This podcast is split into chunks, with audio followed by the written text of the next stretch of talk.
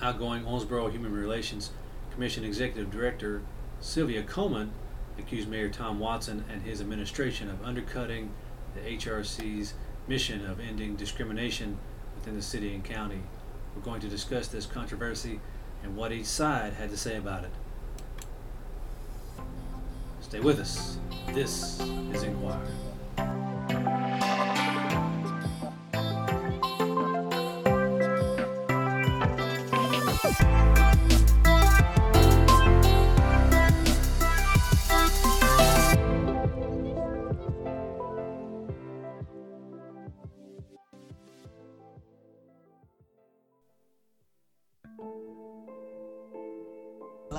Is a totally different Human Relations Commission under Tom Watson than was under Ron Payne. I, I, I've come to the realization that um, Thank you. when you know your worth, you have to recognize when you're surrounded by people who don't value you or the things that are important to you.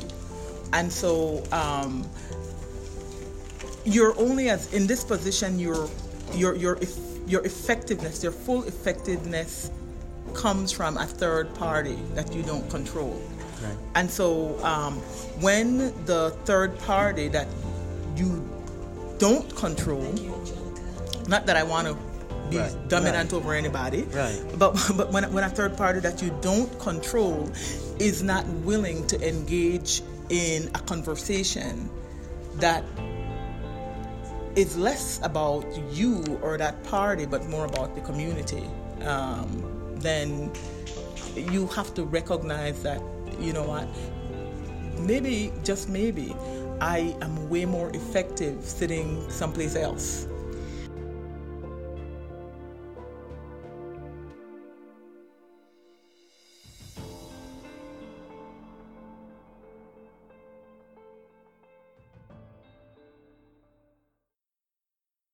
For the Messenger-Inquirer, I'm Don Wilkins, and joining me this week is City Government reporter Austin Ramsey.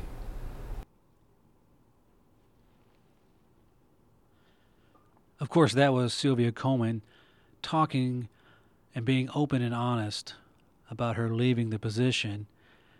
And Austin, one of the things I want to get into is the reporting that went into this story. So, first, how and when did you find out about Coleman uh, resigning? Well, Don, it's kind of a funny way to come across a story, but uh, you know, they always tell us in journalism school and, and even still here at the newspaper that the editorial side of the newspaper and the advertising side of the newspaper needs to they, they, need to remain separate and, and apart from each other and that is of course very important but in fact this time i actually found a story because of an advertisement uh, the uh, the Human Relations Commission was advertising for the position of executive director, and uh, you know, in my past reporting of, of city government affairs and of the Human Relations Commission, I knew that Sylvia Coleman was the longtime director, and I wanted to know what was going on and where she was. So then, when I read your story about Sylvia Coleman resigning, I was struck by how candid she was about leaving. How did you get her to talk so openly, and were you su- surprised by what she said? Um, I was, I was somewhat surprised by the content of what she s- said. I wasn't surprised by the way she said it, only because Sylvia is one of the kinds of people who speaks honestly and openly, and um, and is known for for ha- for being very impassioned about the things that she believes in. However, she did make some some pretty remarkable statements about the um, the goings on of the HRC and the goings on at City Hall right now, which I found um, a bit unexpectedly candid. I think part of the reason that she felt um, comfortable enough to talk about that issue in this way had to do with where and when I was able to approach her, as well as the way I approached her, which was that I wanted to make sure that all sides of this story were reported accurately. And I wanted to make sure that this wasn't just a story about a resignation, but it was a story about the culture of the community that led to that resignation. And I think that's what encouraged her to open up.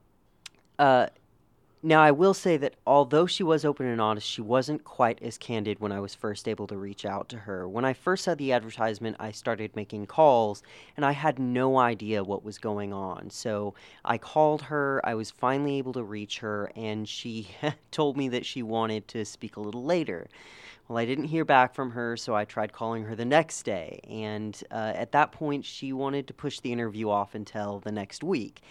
And both due to my own curiosity as well as pressures from my editor, which I think re- any reporter tends to get, I decided that I was going to take finding Sylvia into my own hands. So I knew where she worked, and I also knew that there was going to be a um, Owensboro Human Relations Commission meeting that evening. So I checked in with the city's council and made sure that uh, the meeting was completely open to the public and I made sure to get there a little bit early, and I sat myself right there at the table. So I uh, so I, I sat myself in that in that meeting, and uh, and I I started listening, and I think at first that the entire Human Relations Commission was a little bit guarded. They aren't used to having reporters in their meetings all that often. Um, or even members from of the public in their meetings all that often. But I um, I was polite and I was quiet and I listened through the entire thing. And over time, um, they began to open up, all of them, about meetings that they'd recently had with the Tom Watson administration. And it equipped me with a set of questions that I carefully worded. And I think that that ultimately led to a lot of honesty, not only from Coleman, but from, um, from a lot of people on the HRC. So, what is the function of the HRC? So, the Human Relations Commission is a agency of city government, but it is an independent agency of city government. So that means that the oversight that the city provides to this agency is only through the members of the commission that the mayor appoints, and then about a $97,000 stipend that the city sends them, public money, um, per year essentially, the commission acts as a body to promote and secure mutual understanding and respect among all economic, social, religious, ethnic, and racial groups in the city of Owensboro. But they also work to conduct investigations and look into specific cases, whether they be legitimate or not, of discrimination among any interracial relations, specific groups, or otherwise. And they work to develop kind of harmonious intergroup and interracial relations uh, in the city. And, and so they're often at special events where they can work to get their message about a more ha- harmonious city across. Um, and, and, and so, yeah, they kind of believe that, that each individual has a right under the law to equal employment, which that is a law, of course, um, e- equal employment, education, and, and, housing opportunity. And those are the three areas uh, that they really focus on the most. So let me read a quote here by Mayor Watson and his response to what Sylvia had to say about him and his administration. She can blame us all she wants, but I haven't done anything in particular to drive her away. I've never actually been introduced to her I've only seen her at events and things twice. End quote. So, in your story, Austin, you brought out that the mayor has proposed merging the HRC with the county or with GRADD. Are those serious options? And if not, do you know why he even put that out there? Ever since the mayor was elected, he has he's made it clear that he is willing to think outside of the box and take on some issues that I think other administrations, admittedly, Don would not even touch. And sometimes his suggestions just would not work. And personally, in some ways, I'm not sure that this would work for uh, a number of reasons.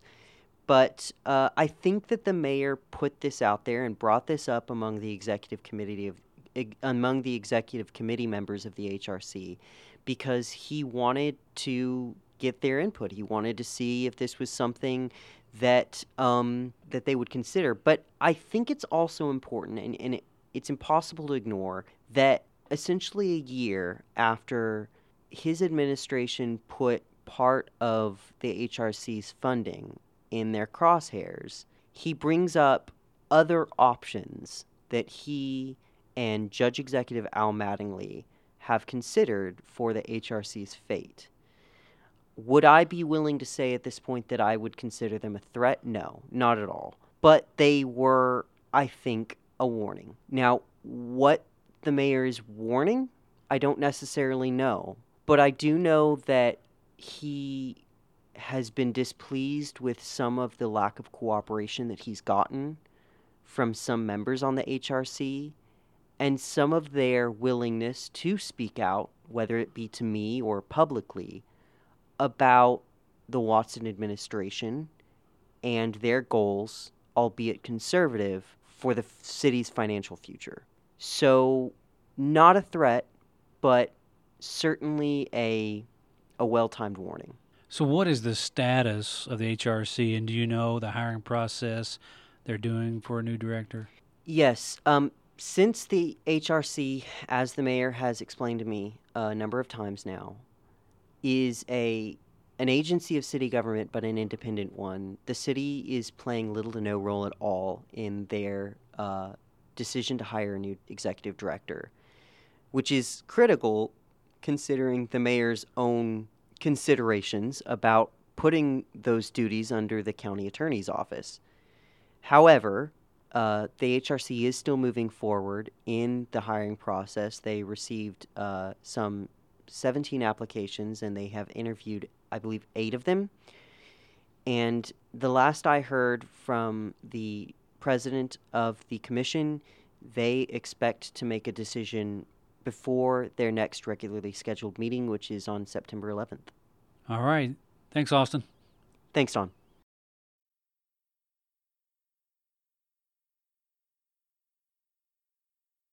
And that will wrap up our show for this week. I want to thank Messenger-Inquirer reporter Austin Ramsey for joining me. To send us questions or provide feedback, email us at newscast at messenger-inquirer.com. Remember, you can find us on the Messenger-Inquirer's website, its mobile app, and iTunes, where you can subscribe to Inquirer. Until next time, I'm Don Wilkinson. Good day for Inquirer.